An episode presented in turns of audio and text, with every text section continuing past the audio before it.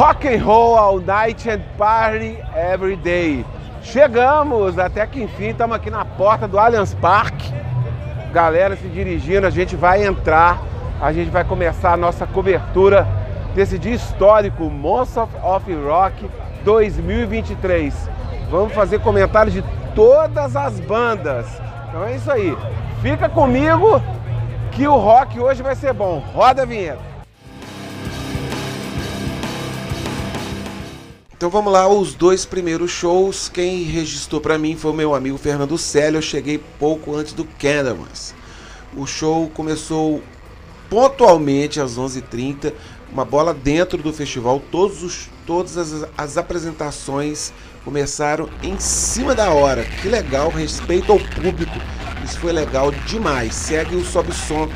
É, imagens aí do, do show da Doro, a Metal Queen e o Symphony X pontualmente às 13h30 a banda sueca Candlemans. Talvez tenha sido a maior prova de fogo do festival, né? Porque eles vieram para tapar o buraco dos ingleses do Saxon que tiveram um problema com o guitarrista e abriu a vaga pro Candlemas. A banda não é nenhuma iniciante, tirou de letra com seus acordes sujos, arrastados e o vocalista fazendo tendo um vocal bem potente.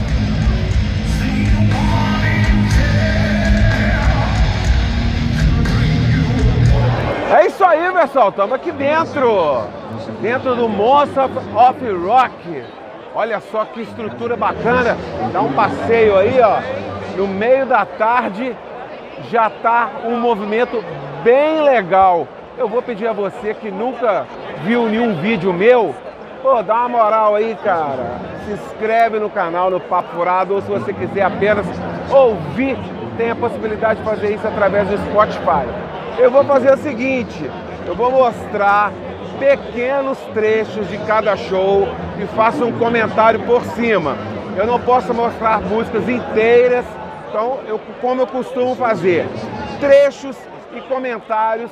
No final, eu dou uma amarrada geral. Cara, aqui no Allianz Parque me surpreendeu bem. Tem uma estrutura legal de bar, de restaurante. Eu ainda não vi questão de preço, eu vou, vou ver também questão de produtos oficiais, também dou uma mostrada para vocês também. Mas é isso, cara. Clima super legal, sem chuva, sem nada, tudo para ter uma noite de rock and roll, de monstros do rock. É isso aí. Sem mais conversa, vamos para alguns sobe-sons e alguns comentários.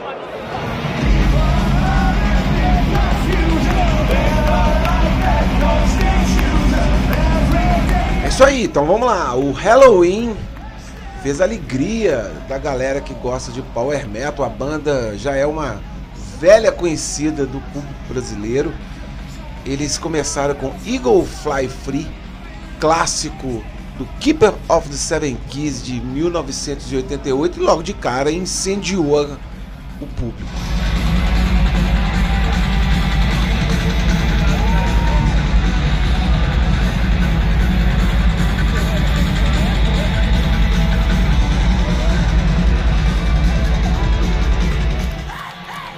Halloween está numa fase muito entrosada, depois que eles viraram um septeto. Eles contam né, com os dois vocalistas, o Michael Kiske voltou e o Andy Darius continuou. Isso deu uma unidade à banda. Do disco novo, eles só apresentaram a Best Time. Eles focaram apenas nos clássicos, nas músicas mais curtas, não tocaram nenhuma música longa. Final, claro, com a animadíssima, a clássica I Want Out.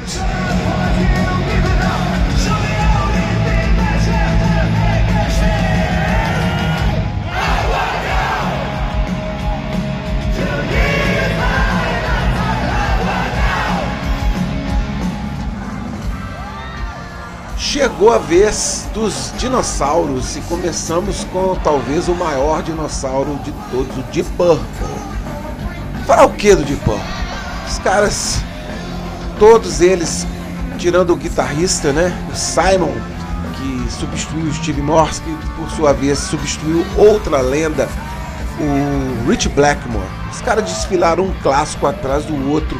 O Gillan, com toda a limitação dos seus 77 anos, mas o cara, ele sabe, ele soube se adaptar muito bem à idade avançada. Ele não dá mais nenhum agudo muito, muito forte, mas o cara com um carisma e ainda com um gogó muito potente. Ele tem o público na mão. O Ian Pace parece um monstro, o cara com 74 anos. O cara domina a bateria como ninguém. Também o Roger Glover, que tem ali uma, uma alegria de menino. Don Irie também, que é um que já é um veterano que substituiu outra lenda, o John Lord, fez um solo de teclado que agradou a todo mundo. Cara, o Deep Purple foi um clássico atrás do outro.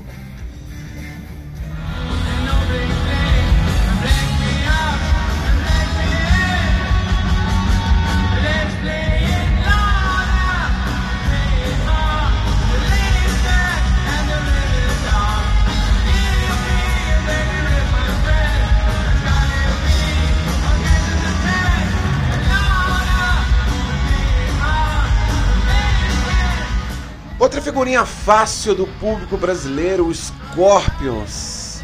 Scorpions e o Kiss estão nessa vibe de despedida que já dura muitos anos, né? mas eu acho que agora não vai ter saída não. Os caras tão velhinho, vai ter que pendurar as guitarras. Mas enquanto eles não penduram, eles ainda continuam entregando um show com muita qualidade o vocalista Klaus Meine realmente ele é um fenômeno. A voz dele parece que não envelheceu nada, parece que ele está ali nos anos 80. Claro que a, a movimentação está é, um pouco limitada, até mesmo do Rudolf Schenker, que também tem muita vitalidade, ele também já dá uma, uma cadenciada. É, o Scorpions ainda apresentou músicas novas, eles apresentaram três músicas do disco novo Rock Believers, o resto foi uma sucessão de clássicos muito bem é, apresentados, o público tem as músicas na ponta da língua e é um clássico atrás do outro. Cara, o Wind of Change realmente eu vi muito marmanjo lá com os olhos marejados. Demais, cara. Demais mesmo.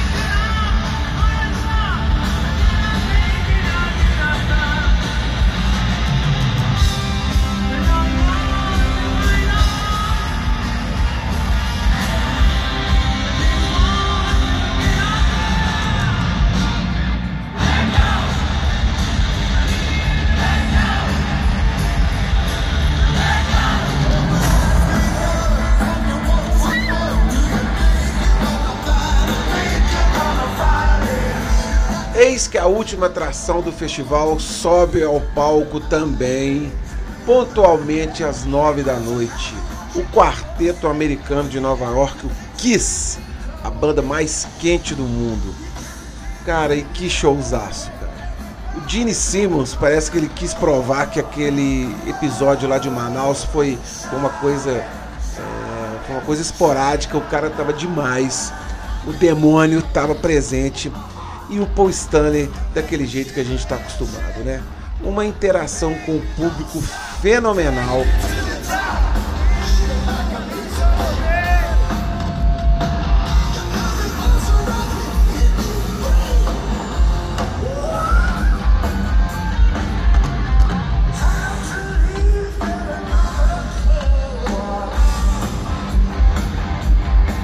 A voz do Gene estava sensacional, potentíssima. Pô, o cara cuspiu fogo. Ele, na God of Thunder ele subiu.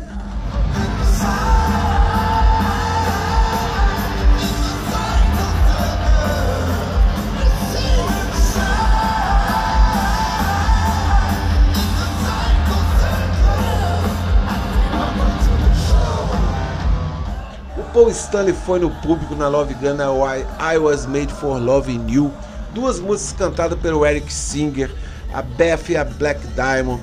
Cara, demais, um desfile de clássicos. Se essa foi uma despedida do Kiss do Brasil, é, eles estão se despedindo muito bem. Os caras não tem mais nada a provar.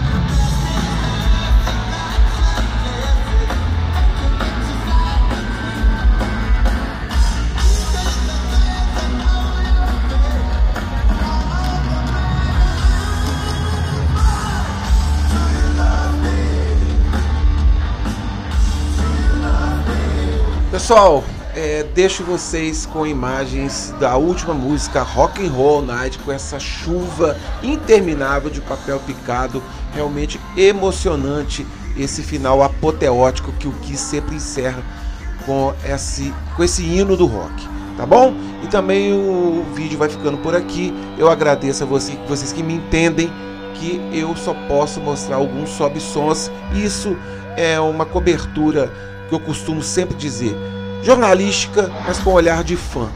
Eu sempre quero levar vocês imagens, boas dicas para os fãs de heavy metal. Tá legal, pessoal? Um forte abraço. Fiquem com mais imagens do Kiss.